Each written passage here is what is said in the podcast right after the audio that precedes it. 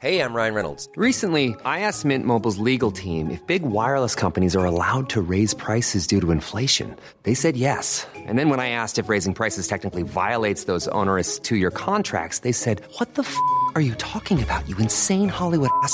So to recap, we're cutting the price of Mint Unlimited from $30 a month to just $15 a month. Give it a try at mintmobile.com slash switch. $45 up front for three months plus taxes and fees. Promo rate for new customers for limited time. Unlimited more than 40 gigabytes per month. Slows. Full terms at mintmobile.com.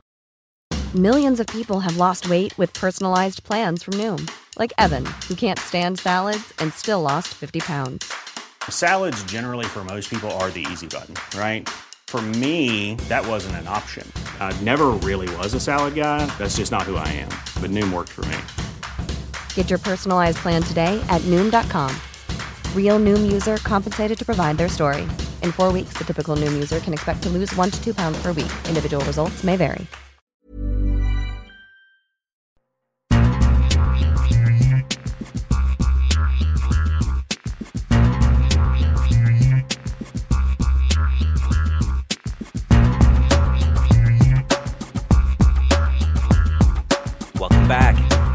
Soccer Talk podcast, the only podcast that focuses on watching soccer on TV, online, and apps.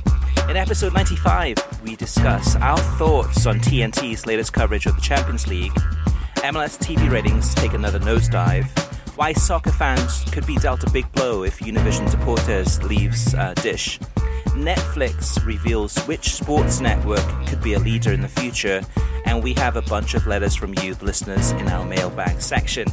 My name is Christopher Harris, aka The Gaffer, and I'm joined by my co host Kartik Krishnaiyer. Kartik, um, a lot to talk about about what we've been watching this past week. Um, was there one match that stood out for you as, as a classic, kind of a, a memorable game?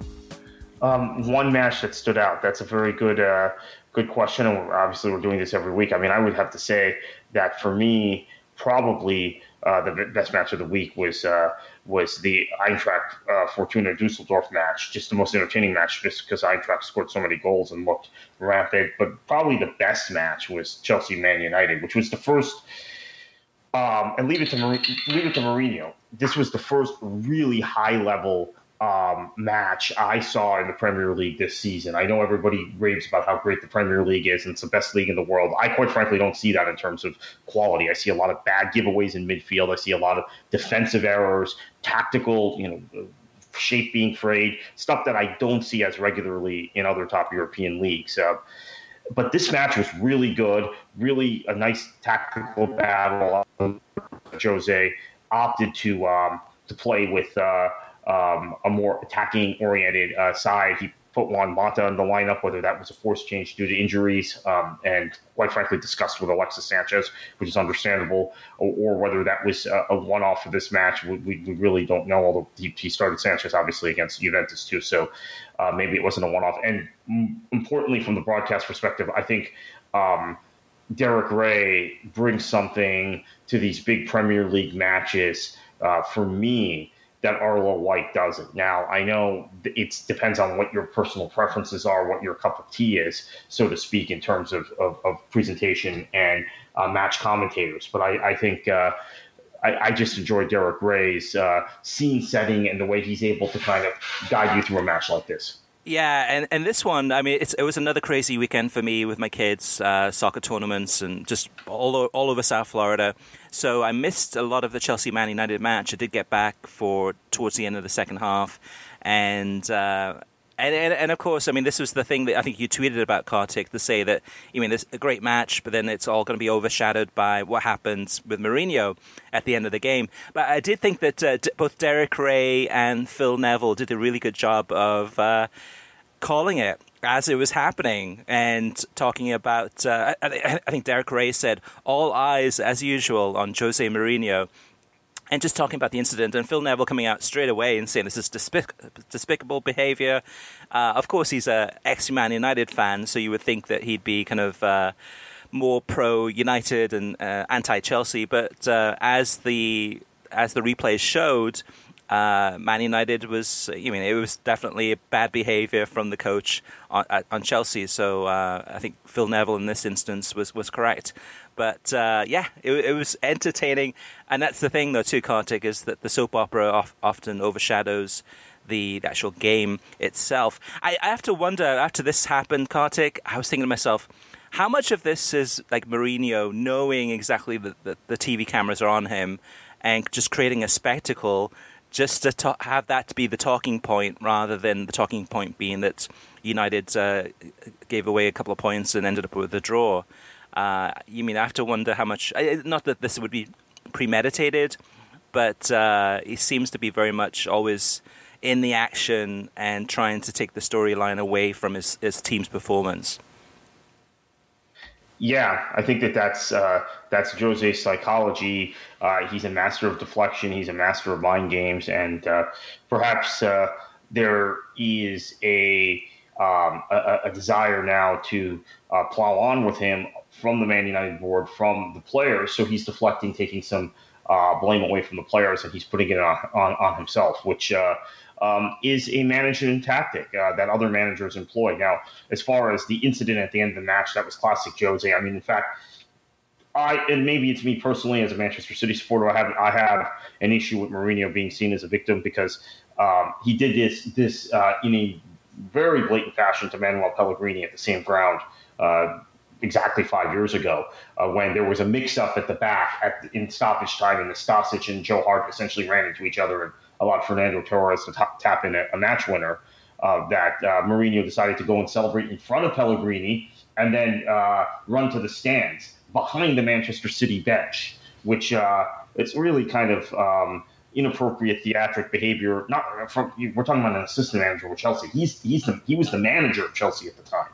Um, and he also did. Uh, did this humiliating slide in front of Roberto Mancini in 2012 in a Champions League match uh, in Madrid, when uh, Madrid got a late winner uh, against Manchester City, three-two match that was. So I, I, don't I don't have a whole lot of sympathy for him. I think this is a culture he's he's helped create and foster in uh, world football and English football. But um, in terms of th- this specifically, I think maybe it was a, a, a shrewd piece of management um, in terms of taking the pressure off his players who had yeah. just blown two points. Well, one more thing to add to this, though, too, Kartik, is uh, whether it's three fingers he's holding up or four fingers he's holding up, and whether it's at Stamford Bridge or Old Trafford, this to me feels like it's almost like a victory tour. Like he's he's kind of like uh, doing kind of his his last tour as, as kind of an aging rock and roll star, and uh, just reminding all, all the fans um, from his team and other teams about all of the achievements and all of the medals he, he's won, and, and uh, it seems like kind of it's kind of a you know, kind of a farewell tour in many ways, just to remind people how, how great he was. Um, you mean whether that's intentional or not? Probably not. But well, it's intentional that he's doing it. But but uh, I don't think that that's what he's trying to prove. But he's just really dwelling on the past. And I'm sure there's a lot of Man United fans too that would like to to see him move on and bring somebody fresh and new into this uh, team that's going to play a more attractive style of play. Uh, for me, Kartik, my, my match of the week was Arsenal against Leicester. Uh, just an absolutely sublime performance by Mesut Ozil, uh, involved in all three of Arsenal's goals. Just a really sensational uh, display of football by Arsenal. Also, have to mention uh, some great pre-match analysis about how this Arsenal team has changed uh, for the benefit, and, and, that was courtesy of Kyle Martino and Robbie Mustoe. Some really some good analysis there. Some things that you could. Uh, you mean sink your teeth into and definitely think about some um, some good points that they raised. Now, Kartik, we have to talk about uh, Turner, Turner Sports, and TNT and their coverage of the Champions League uh, for the last two uh, match weeks. I think we've been fair, but we've been critical. We, there's definitely been lots of mistakes. There's been lots of uh, awkward silences, just a really bad flow, and just it seemed to be all over the place. What were you, what were your thoughts about um, their coverage uh, this week for Tuesdays and Wednesdays uh, Champions League games? Okay, given how low the bar was from the first two match days, and then obviously the um, the Super Cup and, and the, the play-in rounds. Uh, I was away. I don't know why um, it took them uh, uh, almost half the group stage to get this figured out. I don't know if it was the the commentary on this podcast, on the World Soccer Talk website, on social media, uh, particularly Twitter and Reddit, about their uh, their uh, uh, their presentation, but I found it uh, far improved in, in many aspects. We can go through those one by one in a minute, but I found it far improved. I found it far more relatable. I found it far more useful in terms of a match analysis and actually talking about matches. And I thought, um, again, I, I, think Carlos Bocanegra, he's getting better. He's not quite there. I think Mo Edu was was pretty good. Um, and then I think the rest of the group, Kate Abdo was the best I've seen her on Turner. Uh, Tim Howard was very, very good. Uh, now, again, this this this piece of analysis holds from previous weeks. Why he uh, is only there Wednesdays? Uh, they need to figure that out because the, the group is better with him. And then Nash and Holden were very good, and there weren't the clunky transitions. The production was better. Um, I, I, also want to say even the camera work was better uh, this week in the studio. Uh, it, which um, and, and the dress, while still kind of this hip um, urbane look, was a little uh, more reserved.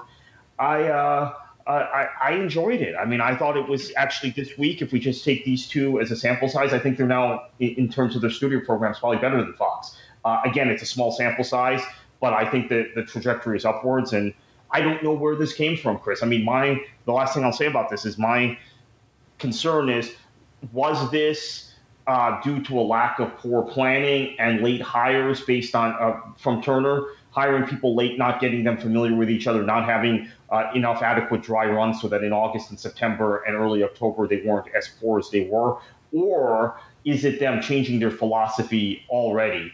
Um, either way, I guess we'll take it. It's a, it's an improvement. I just don't know why they were so poor uh, out of the gates, and then we've seen, I think, a pretty radical improvement. Um, again about two months in. Yeah, yeah, I definitely thought the, the coverage was much tighter, both the the pregame, halftime, and post match. Uh, lot, lots of improvements made. I, I would say still, I still think that the, the analysis is lacking. I, I, I know, I think you mentioned a couple of uh, some positives there. But um, for me, the analysis, I'm, still not getting any really any anything substantial, anything like a take a takeaway where I'm like, oh, that was a good thought. I didn't think of that. It's very pedestrian, and and I would say that definitely the talent was a lot more comfortable on set. So. Uh, Tim Howard, Maurice Edu, Carlos Bocanegra was better. Um, so the kind of the, the, the level of presentation and just the comfort level and the back and forth that, that that's good. It's just that for me personally speaking, I'm just getting no n- nothing substantial from from the analysis. So much so that on Wednesday after the after the, the games ended, I thought to myself, should I watch the post game? Is there going to be anything I'm going to learn from this to walk away from that's going to um, enrich my knowledge of the game? And I said, probably not, based on what I saw on Tuesday. So I kind of just walked away and said, okay, let me just switch the channel and go on to something else. But overall, though, speaking uh, a lot, a lot better. A couple of points, um, Kartik. I think after the uh, a, uh, AEK uh, Bayern game on Tuesday, with the early game, they immediately went to the developing story uh, from Old Trafford, which was that, that the Man United bus was stuck in traffic. And I thought that was good because they're obviously watching social media, uh, paying attention to that, and letting the, the, the viewer uh, know what's happening at the stadium. So I think that was very important. Uh, I also enjoyed the segment with Fernando about uh, Athens and uh, graffiti in Greece and um, that was interesting about bringing uh, an AEK Athens legend and uh, having him see a piece of graffiti that uh, Bleacher Report put together. That was good. The other interesting thing, too, I think, Kartik, is that um, a little bit of a change here is that on Tuesday and, and Wednesday, they had segments uh, in pre match. Uh, Tuesday's pre uh, match segment was about Man United. Uh, and then uh, I think Wednesday's pre-match segment was about Liverpool, uh, the Allez Allez Allez song, and I think that uh, it's interesting that TNT, while trying to also, I mean, obviously talk about PSG and, and Barca and, and the impact of Messi being out, they're certainly making more of a play now to fans of the English game than they did in previous game weeks.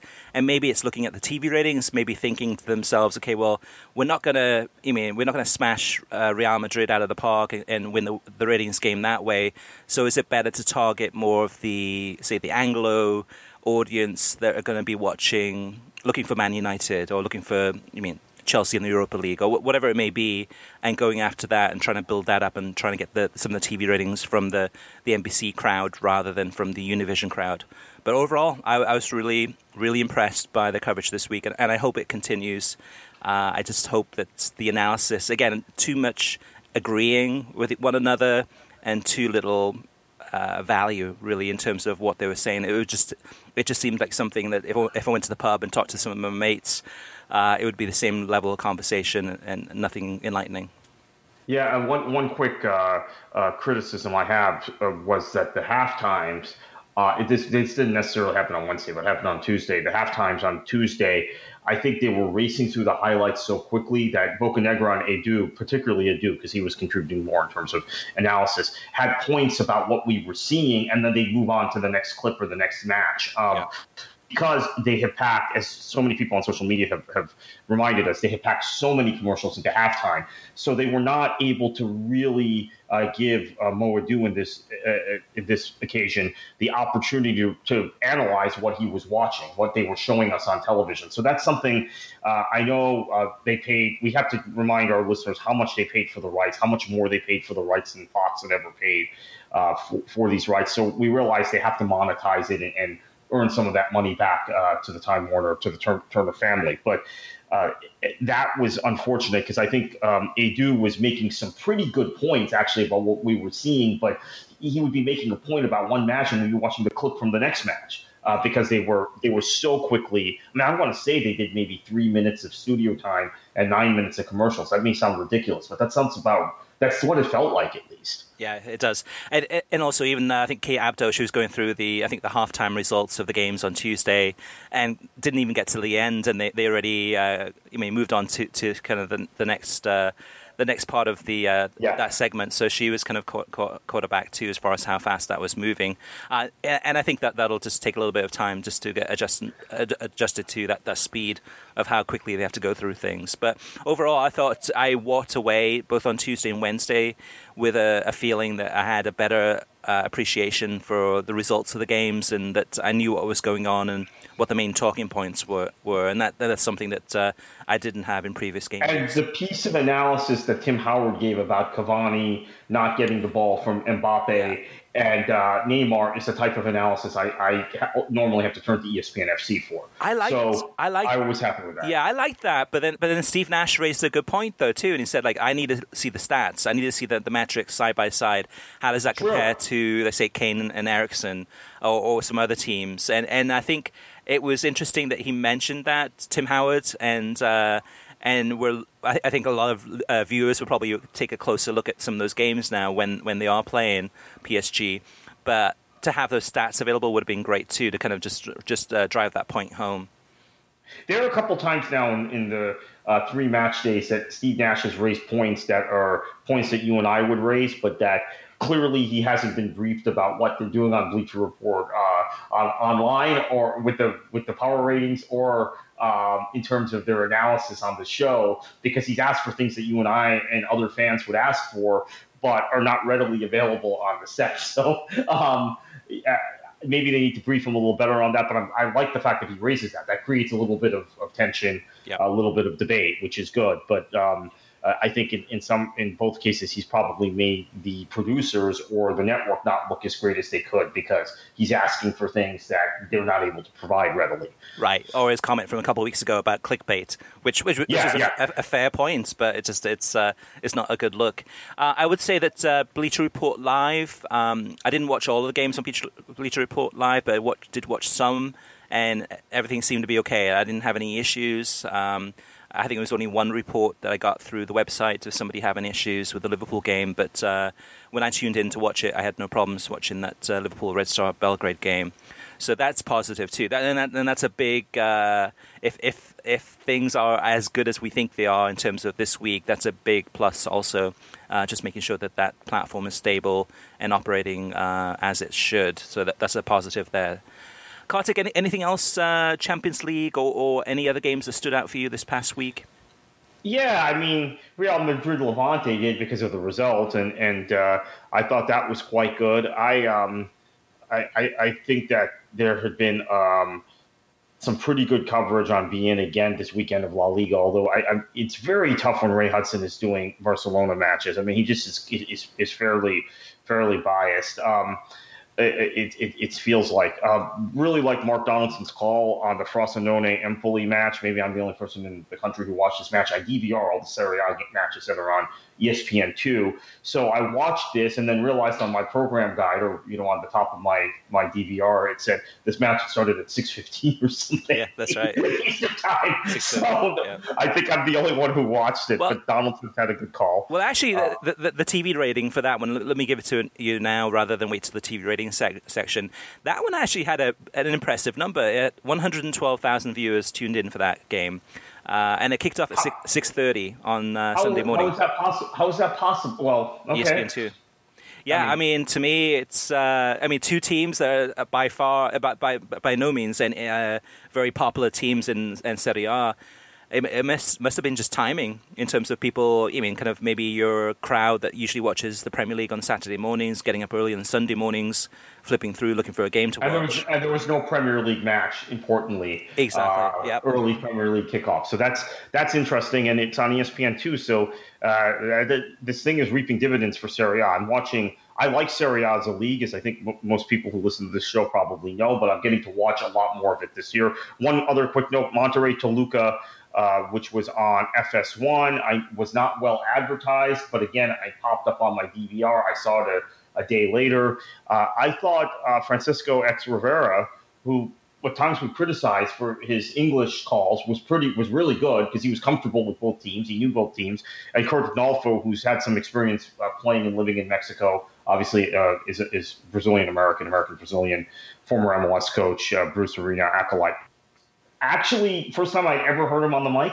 Um, I've interviewed him when he was coach of Kansas City, but uh, I thought was pretty, or coach of DC United, excuse me. I thought he was pretty good. So um, that was a, a decent broadcast uh, for me. So a lot of variety in, in what I watched this week. I watched Premier League, Bundesliga, Serie A, Liga MX, Champions League, a lot of La Liga.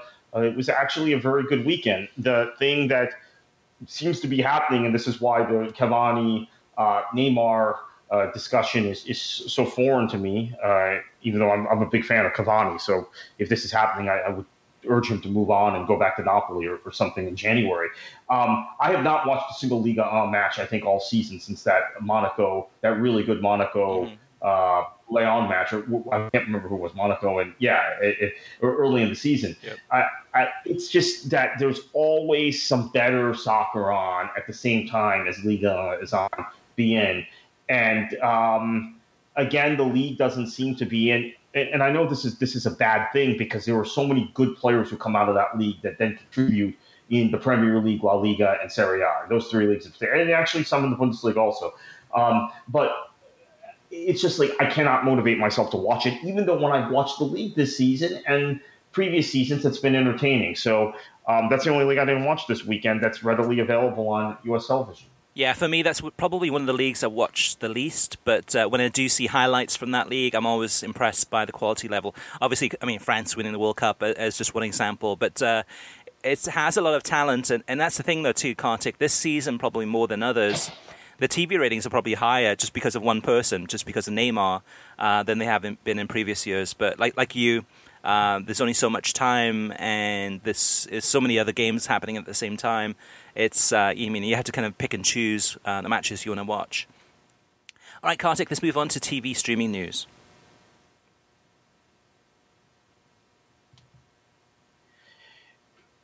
FIFA President Gianni Infantino has submitted plans for a Club World Cup every season that a world and a World Nations League backed by 25 billion over 12 years from Japanese telecom giant SoftBank. Uh, it should be noted UEFA is not on board with this Club World Cup proposal. And um, in fact, uh, there's a lot of bickering within UEFA as to whether know, Infantino came from UEFA, whether they even support him for re-election uh, next year because of this. Uh, and the European clubs, as you can imagine, uh, are pressuring their FAs, the top European clubs, to uh, to prevent this from happening because it's just going to add to the fixture congestion and then create more and more difficulty. Uh, but uh, there's a there's a lot of support for this Club World Cup proposal in other federations, other confederations. Right. Me. And, and this would be the um, the revamped Club World Cup that would be renamed, um, I guess, as a, as a World Nations League, and would have uh, a, lot, a, lot, of Premier League clubs in there, in theory, as well as some of the other uh, top clubs from around the world. And uh, like you said, Kartik, UEFA is planning on blocking this one. To me, this is actually kind of a shot against uh, across the bow, uh, also against uh, International Champions Cup. just trying to look at some of the big tournaments that are happening throughout the the year, and and that really at this stage, whether you love ICC or, or not, is one of the is the dominant kind of international tournament that is kind of outside of your UEFA Champions League or uh, Copa Libertadores, kind of outside of that. And here's FIFA trying to uh, go ahead and uh, I mean really kind of launch this this tournament that would happen uh, every year. But uh, yeah, it looks yeah I, I, don't see this one happening, but we'll have to wait and see in that one.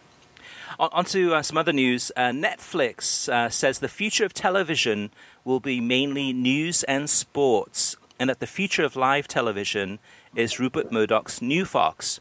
Now, New Fox, for those listeners uh, who may not know, would be the FS1, FS2, um, and then the like the Fox News channel, and the small select number of Fox channels that they have that weren't sold to uh, to Comcast. Um, so what this does actually Kartik, I mean, I mean Disney, not uh, not Comcast. So Disney acquired a lot of the Fox channels um, properties from uh, 21st Century Fox. Uh, so new Fox though is really mostly FS1, FS2, Fox News Channel. Now, next Netflix CEO Reed Hastings is positioning their company as the leader in on-demand broadcast, while everything else, including the new Fox, will be the, the news and sports leaders. And uh, so I think it's it's interesting, kind of the way he's positioning the market. He's looking at Netflix being on demand and then New Fox as being a leader in the news and sports side of things. And to me, that's kind of, I think, the play that Netflix is looking at. So if you're just binge watching or switching on the TV just to watch, uh, you mean movies or TV series or whatever it may be, that is Netflix. That's all that Netflix is about. While a company like New Fox, that is a huge power, that has FS1, FS2, and Fox News Channel, etc., would be more your news and sports uh, destination. To me, that makes the likelihood that Netflix gets into live sports extremely unlikely, uh, given what uh, Netflix's uh, CEO said this week. I yeah, I, I, found that kind of interesting, actually, Chris, real quickly, because the assumption had been Netflix would be a player uh, in whatever live sports bidding uh, and offerings went happen in the future. But I think maybe it's the economics of this. You're seeing Amazon and Facebook, they're kind of clawing, getting little pieces here and there, but not really making the impact yet for rights. And then DAZN has just come in with so much money uh, as a streaming service that can uh, potentially uh, outbid anyone. It, it, appears at this point, yeah. um, or will outbid anyone because they're trying to accumulate properties and, and talent, et cetera. Yeah, and I think it's uh, I think Netflix can look at their original programming and say, okay, that's a better investment for us than going ahead and spending, I mean, uh, over a billion uh, dollars for rights to the Premier League or rights to some of these other top leagues from around the world. So, um, so yeah, it, it, makes sense, and actually, it's it's a good play for uh, for New Fox being able to uh, differentiate differentiate themselves from Netflix. And then, Kartik, one more news item before we head on. Yeah, so Dish subscribers are at risk of losing Univision Deportes Network, says uh, the broadcaster. I think those of you that have Dish that are listening to the show already have lost every other Univision channel, which means uh, the matches, the Premier League, uh, excuse me, the uh, the matches from various leagues, Bundesliga, etc., that have been on Unimas or or Galavision or even Big Univision for Liga MX uh, in the Champions League, you have not uh, been seeing.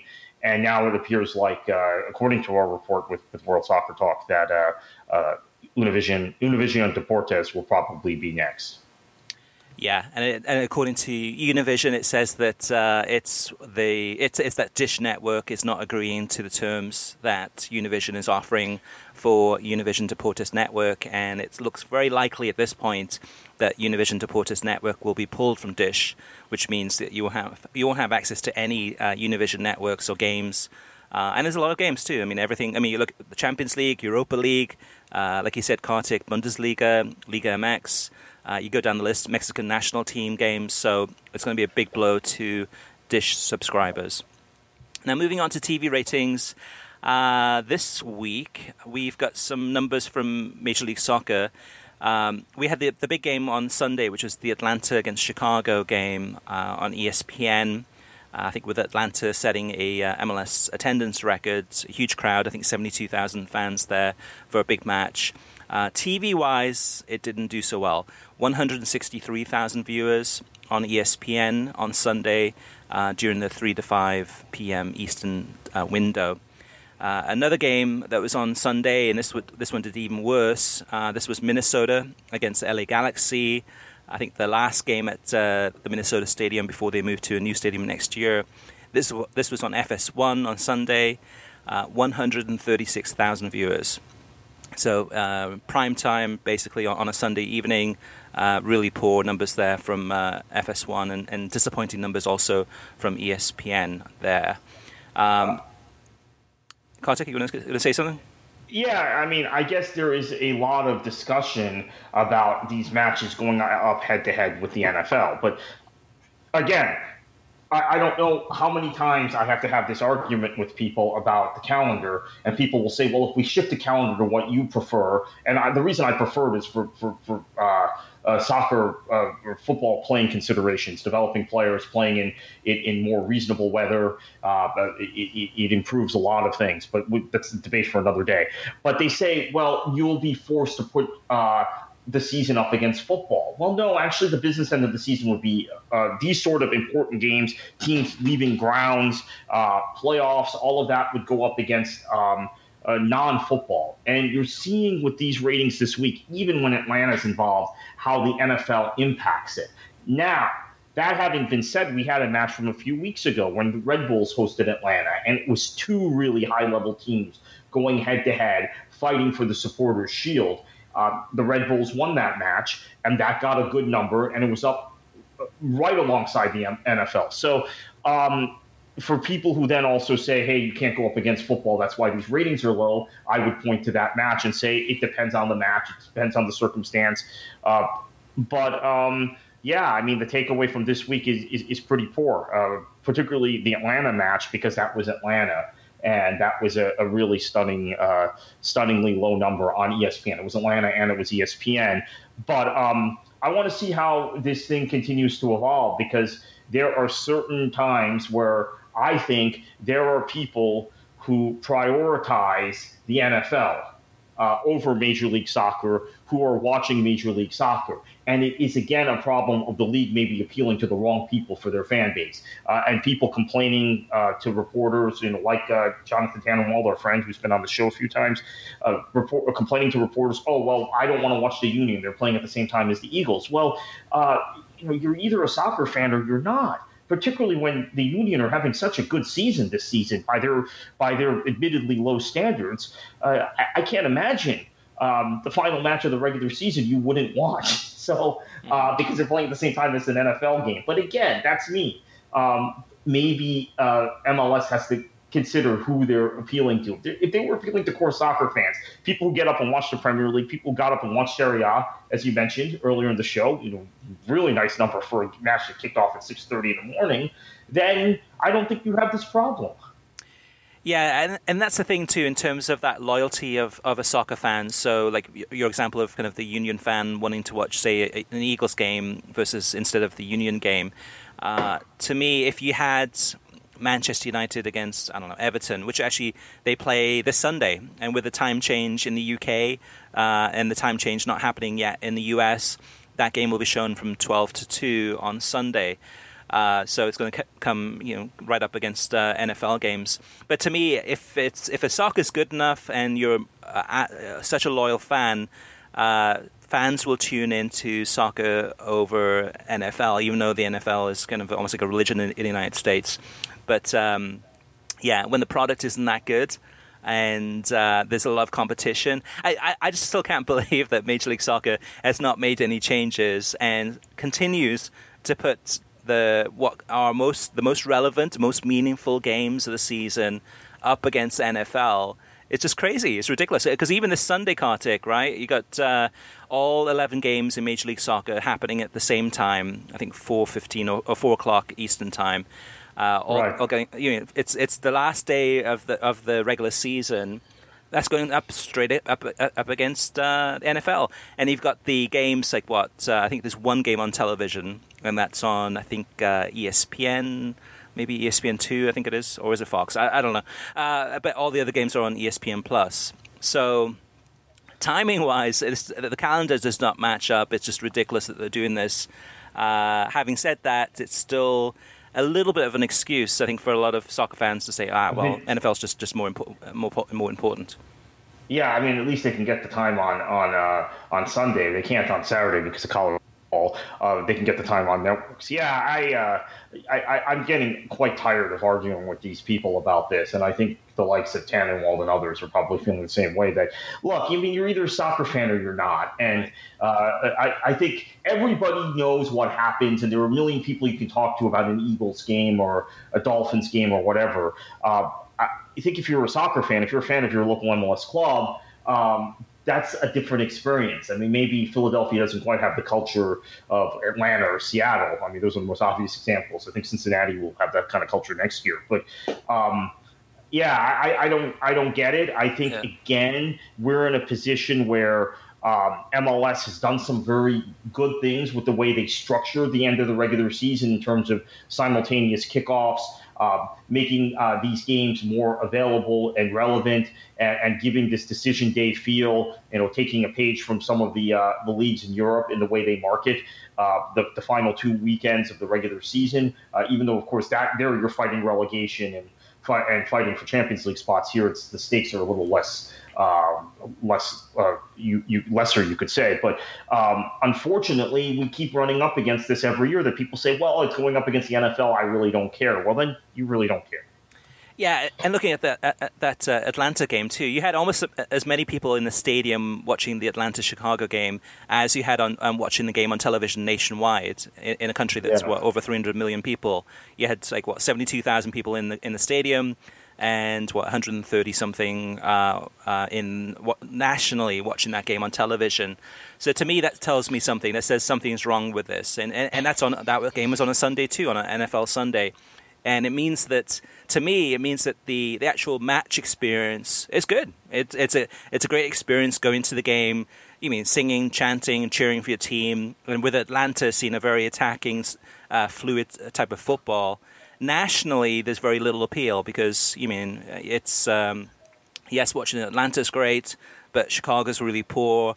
Uh, so it's a really un- uneven match, and there's a lot of other things on you know, at the same time, as well as other soccer games too. So that that's the other thing. Sometimes we forget too is that uh, it's not just NFL versus Major League Soccer but uh, oftentimes it's Major League Soccer against La Liga that might be happening at the same time, where Barcelona or Real Madrid or sometimes uh, PSG from, from, from Ligue 1 is playing at the same time too. So that's the other thing too. We're splitting even the soccer community in terms of what they're watching. But at the end of the day, uh, to me, put on a good product and, and market it well years ago, MLS was dumb enough to put a, a match on uh, either FS1 or ESPN that went on uh, at the same time as El Clasico. So, I mean, this you're right. This is the problem. Also, I can't remember the specifics, but they had a nationally televised game running at the very same time as uh, Barcelona Real Madrid. And again, why would soccer fans watch the MLS match? So, I guess they you know, they're in a tough position. We we know that, but sometimes um, their scheduling decisions have to be smarter. Absolutely. All right, listener, listener mailbag. The first one up is uh, the T Mangrove. And the T Mangrove says, Thank you for the retrospective on Peter Brackley. He was definitely one of my favorites. The Channel 4 coverage of Serie A was repackaged for broadcast here in the US in the mid 90s. I believe it was on Prime Network before Fox took over. They had extended highlights from their live match, which typically featured Brackley, in addition to the highlights of the other games. This was my first experience uh, and exposure to the league, and he was a huge reason the show was so good. I may have to dig out some of my old VHS tapes this weekend.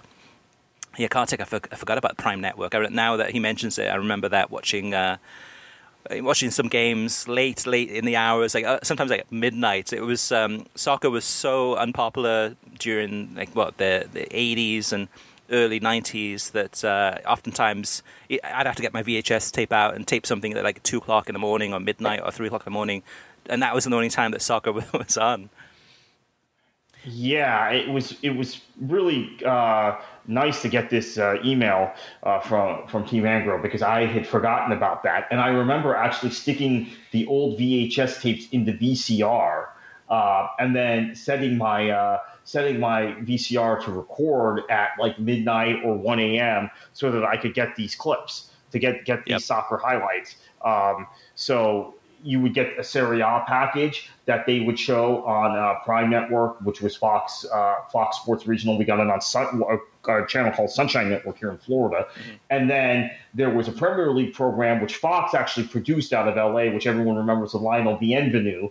Uh, I think every, a lot of people remember that I did the same thing for, but I remember the Serie A program distinctly now that uh, we got this listener mail, this listener uh, feedback, which I had completely forgotten about and neglected when we had the retrospective. So thank you so much for that. And I used to actually, I might have some of those VHS tapes somewhere. Not that they're useful anymore, but um, with old Serie A clips with him calling them.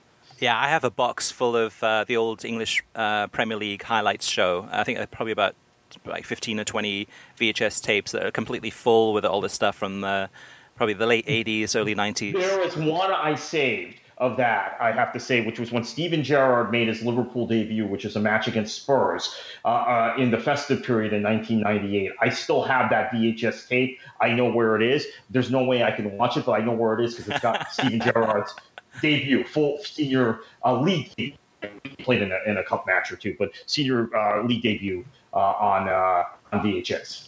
That's awesome. All right, next up is uh, Tim Keane, and Tim says, watching Manchester United and Arsenal uh, and Chelsea, sorry, uh, on Sunday morning on NBCSN, and we were given actually no, it was, it was Saturday morning. I'm sorry, what am, I, what am, I, talking about? And we were given a real treat with the commentators Derek Ray and Phil Neville. Not sure what it is, but they had so much uh, to be. They, they had so much enjoyment of the game, uh, but I wonder if you could ask if you could answer this question for me. In the pre-game, pre-game show, all they talk about is Jose Mourinho. If I was watching in the UK, would we be subjected to this almost constant noise about Mourinho, almost to the exclusion of any other aspect of the game? Or would we get a more balanced discussion as to what games were going on and what it meant? Kartik, what do you think on this one? Yeah, I. Phew that's that's a really good question. Um, I, I can answer it. I, I would say no way. I mean, that, that basically that you would still get the you would get probably the same constant noise about Mourinho. You'd have, you mean, one of the some, one of the pundits going on and on and on about Mourinho the whole time, and there'd be very little um, in, be, analysis. Okay, so so it might be a more okay. Here's why I hesitated. I think you're right but I think that it might be a more da- balanced dis- uh, discussion about Mourinho. There may be more Mourinho proponents on the set. Now, what happens on NBCSN, and also I should mention on ESPN FC, is that, um, and I'm guilty of this too because I'm not a Mourinho fan. I think the conversations are always slanted towards uh, uh, some sort of sh- uh, shot at Mourinho or critique at Mourinho, and that feeds it, whether it's from Martino, Mustoe, or Earle. Uh, and then at ESPN FC, particularly from Shaka and Craig Burley, uh, those two guys. Uh, and then everybody kind of feeds off that. I think uh, it might be a more balanced discussion with a former Chelsea uh, player on there that will defend Mourinho.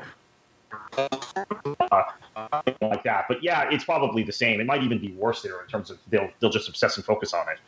I would say that uh, on Sunday, or, or, no, this would have been Saturday, probably uh, Saturday, around about goal zone or right before goal zone. Uh, they had uh, Rebecca Lowe just saying, okay, hey, if you missed the Chelsea Man United game, uh, what a game this was. And uh, you won't believe what happened after the final whistle, or right at the end of the final whistle. And it was Rebecca Lowe playing up the incident with Mourinho and the Chelsea coach more than what actually what happened in the game itself. So, so NBC is definitely guilty of this in terms of playing uh, into that soap opera, which is entertaining. It is. That's one of the things about the Premier League. In many ways, is that soap opera off the game is, is sometimes more interesting, or uh, I mean, it's going to generate a lot more discussion than the game itself which is not what it's supposed to be about, uh, which is why a lot of the other, other, leagues from around the world, whether it's La Liga uh, or Bundesliga actually technically are actually better leagues, uh, and there's not a lot of uh, off the field drama, not as much as in the Premier League. But uh, yeah, so Tim, some a good question then uh, in, in regards to what the UK discussion would be. John Average Geek asks, he says, I notice in Italy and in Germany uh, the steel fencing between the pitch and, and the stadium and the stands.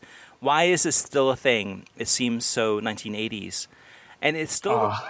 and it's still such a thing because there's still issues. I mean, in in uh, in Italy in, with Serie A, with the ultras, with the fans. I mean, they're still very very uh, intense uh, there. Germany, not so much, but it's more about segregation, just trying to segregate the the away fans from the home fans to make sure that they're not, uh, I mean, fighting against each other without the fencing, there would be issues. There would be big issues, and that's the thing too. In the Premier League too, even though there's no fencing, and, it, and there was plenty of fencing in the 70s and 80s, there's still incidents that happen, and oftentimes um, you'll find it, find out about it on social media as far as some fights, either inside the stadium or outside the stadium. But uh, it's really you don't hear much about it. I mean, obviously they're trying to downplay it, but yeah, Italy and Germany still has uh, has some issues. Couple quick points here. Uh, now, in terms of Italy, uh, we we like Serie A as a product uh, that's exported to the world that we watch on television. Uh, the domestic game in Italy right now is in the same domestic game was in England in the 1980s, and in the same way, it's losing a lot of interest from domestic people who might even have been soccer fans who, who are saying there's too much violence, there's too much uh, match fixing or, or potential match fixing, there's too many financial irregularities there's too much hanky panky in, in, in, the game. And so um, crowds have dropped. The attendance for Serie A, I think, will stun people if they actually uh, if they actually checked out. Uh, it, most of the stadiums are old, kind of municipally owned stadiums, like what we had in the U.S. coming out of the 1970s uh, those multi-purpose stadiums that were owned by cities or, or, or locales or townies.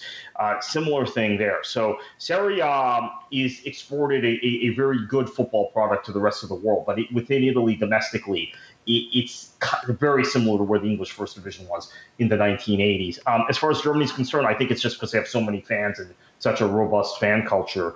Uh, this will shock people who who are Premier League centric or Premier League only, but um, the atmospheres at games in Germany are actually better than the atmospheres at games in the Premier League. Their fans aren't violent typically, but there is still the need to, to, to, to, to give some layer of security uh, for for the players. Hmm. But um, in Italy, just just circling circling back on that, uh, the situation is not good in, domestically in the sport in that country. I know we, we take this from an American perspective often, and we're praising Serie A because of the quality of play and the quality of broadcast and what we're seeing on our on our television screens or on our streaming product on, on our tablet, et cetera, on our phones. But uh, the domestic game is just like England in the 1980s. I think that's actually a great uh, analogy uh, from John Average. Yeah, and, actually, with the Premier League too, you're more likely to see uh, stewards segregating the, the, the, the, away fans from the home fans. Uh, just like at the City of Manchester Stadium at, at the Etihad in the corner there, we have the away fans. Instead of having fencing that, like you would in a Bundesliga stadium, you just have uh, lines and lines of uh, police and stewards there. Uh, the, the stewards sometimes in other games, like for example, or other leagues like the Bundesliga, you're more likely to see stewards along the kind of uh, pitch side, kind of encircling the pitch, but not actually in the stadium. At least, at least that's what what I've seen. Kartik, last comment from one of our listeners, and this is from Anthony Bello, and he says, um, Hi guys, I just saw this article uh, in the Daily Mail which is entitled Amazon Prime Consider Introducing All Women Commentary Teams for its Premier League coverage as, after the positive response to NFL coverage. And uh, Anthony says uh, it's the first hint of Amazon's plans for next year. What do you think? And Kartik, to me, this is one of those things that uh, I'm, at the end of the day, no matter what, what gender, no matter what accent, to me, it's like you just want to have wh- whoever's best available to actually broadcast that. So it should be based on, on talent. Uh, it's interesting that Amazon is uh, considering doing this. Um, whether or not they will do it, I'm, I'm, not sure. But if the talent is good enough, I'm, I'm fine with it. Um, yeah. That's my side. Yeah, I, I, I, tend to agree. I, I actually again, I know I uh, knock the NFL all the time on this uh, on this show, but I was for another publication asked to cover uh, Amazon. Uh, a rare NFL thing that I had to deal with was Amazon uh, making this. Uh, doing this, and I didn't actually watch the, the, the game, whichever game it was, but it was um, really experienced, good broadcast journalists, uh, Hannah Storm and Andrea Kremer, uh, both of whom maybe have been limited in their upward mobility in terms of, of commentary because uh, they were women. And I and I feel the same way about the Premier League. I think uh, there's a kind of pigeonholed role for females. It's changed a little bit, but pigeonholed role for females in terms of how they're viewed as, as presenters or as people who can analyze football uh, or commentate about football in the United Kingdom, uh, a stereotype we've gotten over in the United States. So um, I, I would actually encourage Amazon to do that because I can I can tell you if it's the best available talent and we're being truly objective about it. Uh, the best available talent that hasn't been that isn't being used in similar roles on BT or Sky are probably females, quite honestly. So I, I would encourage this. Yeah, going back to Turner Sports for a second, and in my kind of um, critical analysis of their talent that they have, where whether it's Tim Howard or whether it's uh, Carlos Bocanegra or uh, Maurice Edu or some of these other players that they've had uh, in that setting, is um, it, in some ways it's very much a reflection of how the talent level, the, the kind of the analysis level among American uh, I guess studio pundits across the board for the most part is pretty weak. I mean, you have exceptions. So, like Kyle Martino, I think does a fantastic job. Uh, Taylor Twellman, I haven't heard in a while, but when I've seen him uh, give analysis, he's he's been good. Um, there's Janusz Michallik, who's a U.S. international, gives good, good analysis, and you can go down the, the list. There's definitely there's definitely talent out there that are very good. But in terms of kind of the next uh, kind of uh, I guess the next wave of talent in the United States. I mean, Herculez Gomez is one again another example of somebody that's really good at analysis. Seb Salazar, you, you go down the list. There are many Americans that have good talent, but there's also a lot of Americans that are pretty mediocre. That they just aren't as good as as um, some other ones out there. And, and that that's probably a reflection of, of Turner and some of the challenges they're having in, in, in actually providing some good analysis. There's not a lot, a lot of available uh, choices. Yeah, the problem is there's a circuit of former national team players that are um, of a certain certain uh, age, certain kind of, uh, of, pedigree on the national team. Herculez Gomez doesn't fit that, and maybe that's why he's a lot better and a lot more uh, uh opinionated and, and, just I think sharper and, and much more uh, much more useful to listen to uh, and interact with than, than, a lot of these other guys. But there's a certain circuit of former national team players where that pool comes from, and they all have kind of very conformist opinions about things. Mm-hmm. Um, they won't step out too far on anything U.S. or CONCACAF related. And then when it comes to watching the European game, they're not um, they're not as analytical about it as perhaps uh, a, a, a, more seasoned analyst uh, or someone with a different background would be. Now you mentioned Janusz; he's a former U.S. men's national team player also, but he comes from a different generation. I think that generation uh, was more analytical uh, even Wallace at times, but uh, Balboa, uh, John Harkes, uh, Eric Wynalda, when they those guys were on television, right? Mm-hmm. Uh, they tended to be a little more uh, detailed in how they could analyze things and analyze player movements. Now, this also may reflect on the decline of the U.S. men's national team because I've mentioned a lot about how positioning sense of the likes of Wallace and Balboa and Eddie Pope uh, even though they played 20 years ago, was better than the center backs the U.S. has now. They, they read the game better that reflects in the analysis they give uh, on television. So I think it's a it's it's a real problem. I you know, and back to the UK thing, I think that there's been a a tendency to hire ex ex jocks, you know, uh, male players that don't really know a whole lot, but it's because of who they know uh, in the business or um, their, um, their, their their reputations as players that get them uh, on the likes of Sky and BT and and uh, ITV when they were covering football a lot more. And uh, they don't provide as much as perhaps some of the female voices could. So um, again, my hope is Amazon does this because I think they'll probably find some really good female voices uh, out there that uh, we, we, haven't heard enough from. Um, look, NBC took a chance on Rebecca Lowe. I think that's worked out pretty well. And uh, who knows if she would have ever been given the same opportunity if she had stayed in Britain. Yeah, absolutely. Yeah, the one thing about um, the analysis from a lot of these former U.S. men's national team uh, players is that they are conforming. They are making sure that they say the right things and not being too critical about certain things because part of it is um, job protection. So, for example, Maurice Edu got pulled into the uh, what the uh, USA friendly recently that was on FS1.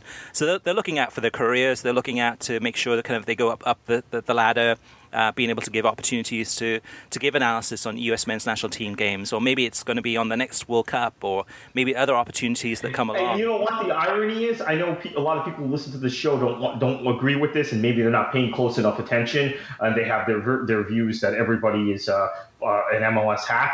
The writers who cover the national team and cover American soccer, even some of the ones you would you would characterize as being very pro MLS, with the exception of Grant Wahl. I think he's still very careful. Have become more and more. Uh, uh, a nonconformist in the last six months than any time previously. You know, I, I think about uh, the the amount of uh, really just shots at MLS and and uh, and the U.S. Uh, Soccer Federation. I get now from reading Jeff Carlisle or Paul Tenorio or Charles Boehm uh, but that's not being reflected in the analysts that are on television. So now there's a disconnect. It used to be everyone was singing from the same song sheet, and I, as, as people know, I blame the uh, uh the media a great deal for uh, the failure of the U.S. to qualify for the 2018 World Cup, thinking that they had created this bubble and this insular uh, culture of, con- of, conformity and comfort, really, for the men's national team players and for the coaches. But I think the written press has moved on from that and now is at times maybe too critical.